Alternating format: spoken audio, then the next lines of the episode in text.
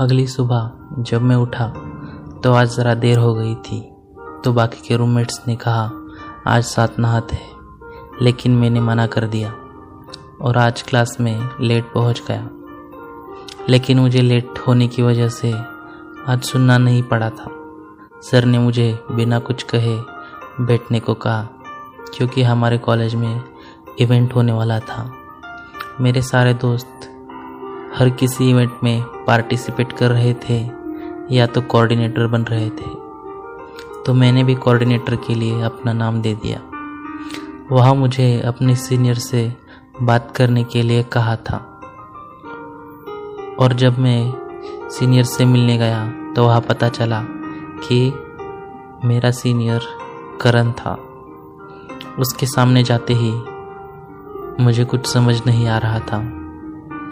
तभी पीछे से सर आए और उन्होंने कहा, करण, ये तुम्हें ज्वाइन करेगा। इसे सारी चीज़ें डिस्कस कर लो। ये भी इवेंट में पार्ट कोऑर्डिनेटर बनेगा। और सर वहाँ से चले गए। मैं फिर भी शांत था तो उसने कहा, हे, कहाँ से हो? तो मैंने कहा पूना से। तो मुझे बातें करना शुरू कर दिया। और मुझे सारी चीज़ें समझाने लगा। लेकिन मैं तो सिर्फ़ उसे ही देख रहा था। उसने कहा, चलो, टी कॉर्नर जाते हैं। मैंने मना किया तो उसने कहा, उसने मज़ाक में कहा, अरे, मैं पिलाता हूँ। तो मैं हंसने लगा। अगले दिन इवेंट था, वो जल्दी ही आ गया था, और मैं भी वहाँ पहुँच गया तो वो मुझसे बातें करने लगा। बातों बातों में मैंने उससे पूछा आपने मेरी रिक्वेस्ट क्यों नहीं एक्सेप्ट की? तो उसने कहा, अरे मैं सोशल मीडिया पर ज़्यादा एक्टिव नहीं हूँ। और तभी उसके दोस्त भी वहाँ आ गए। तो मैं वहाँ से चला गया। इवेंट में हम दोनों पूरा दिन एक साथ थे। इस दौरान हम दोनों में काफ़ी अच्छे से बातें हो रही थी। जब इवेंट ख़त्म हुआ तो साढ़े पाँच बज गए थे। हम सभी लोग बहुत ज़्यादा थक गए थे। तभी करण ने मुझसे कहा चलता हूँ। मैंने उससे कहा, अपना नंबर दो ना। तो उसने कहा, मिस कॉल दो, मैं सेव कर लूँगा। और वहाँ से चला गया। साढ़े आठ बजे हम सभी को सीनियर्स ने कैंटीन में बुलाया था। वहाँ हमें आइसक्रीम की ट्रीट थी।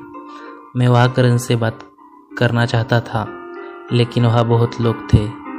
तो मैंने सिर्फ़ हाय कहा तो उसने स्माइल दी और अपने ग्रुप के साथ निकल गया। आज मैं बहुत जल्दी सो गया। आज इवेंट की वजह से बहुत ज़्यादा थक गया था।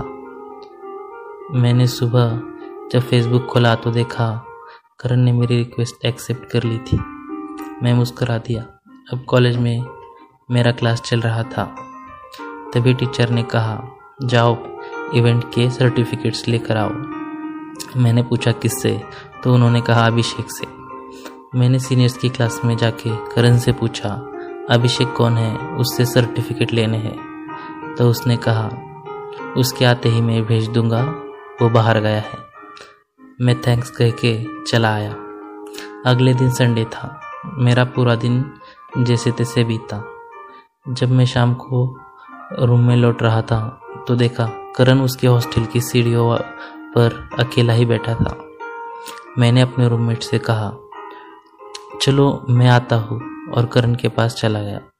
मैंने उससे पूछा, तुम अकेले कैसे आज? तो उसने बताया कि सभी लोग घर गए हैं। मेरा काम था, इसलिए रुक गया। मैंने कहा, चलो ना राउंड मारते हैं। तो वो तैयार हो गया। गेट के पास जाते ही उसने कहा, चलो बाहर जाते हैं। मैंने कहा, अरे, लेकिन नौ बजे गेट बंद हो जाता है। तो करण ने कहा कोई बात नहीं, मैं हूँ ना, और हम कैंपस के बाहर घूमने जा रहे थे। रात का समय था और रास्ते पर कोई नहीं था। हम दोनों ही घूम रहे थे, बातें कर रहे थे। हम वापस कैंपस में चले गए। मैंने उससे पूछा, आप अकेले हो क्या रूम पर? तो उसने कहा हाँ आओगे क्या? मैंने कहा हाँ क्यों नहीं? तो उसने कहा, रूम नंबर सिक्सटी एट में आ जाना। मैं अपना चार्जर और हेडफोन लेकर उसके रूम में चला गया। जाते ही रूम खोला तो देखा कि वहाँ चारों बेड अलग अलग थे। मैंने उससे कहा, क्या मैं ये बेड जोड़ सकता हूँ आपके बेड से? तो उसने कहा हाँ आ जाओ। तो मैं उनके पास ही जाकर सो गए थोड़ी देर बाद उन्होंने अपनी बनियान निकाल दी और सिर्फ़ बॉक्सर पर ही थे। वे बाथरूम में जाकर आए और मुझे कहा, गुड नाइट, और सो गए। उन्होंने ब्लैंकेट ओढ़ लिया था। मुझे तो रहा ही नहीं जा रहा था तो मैंने अपना मोबाइल खोला और वैसी वाली वीडियोस देखने लगा। थोड़ी देर बाद जब मैंने करण के पास देखा तो वो मेरे ही मोबाइल में देख रहा था। मैंने झट से अपना मोबाइल बंद कर दिया और उससे कहा, सॉरी, गलती से ऐसी वाली वीडियोस लग गई थी। तो उसने काफ़ी शांति से कहा, क्या तुम लड़कों में इंटरेस्टेड हो? मैं कुछ नहीं बोला। तो उसने कहा, बोलो, क्योंकि मैं इंटरेस्टेड हूँ। मैंने आँखें बड़ी बड़ी करके उसकी तरफ़ देखा और कहा, सच में? तो उसने कहा हाँ। तो हाँ मैं हूँ लड़कों में इंटरेस्टेड तो उसने कहा तो आ क्या करे, आओ मेरे पास। और मैं उसके पास जाकर उसे चिपक कर सो गया।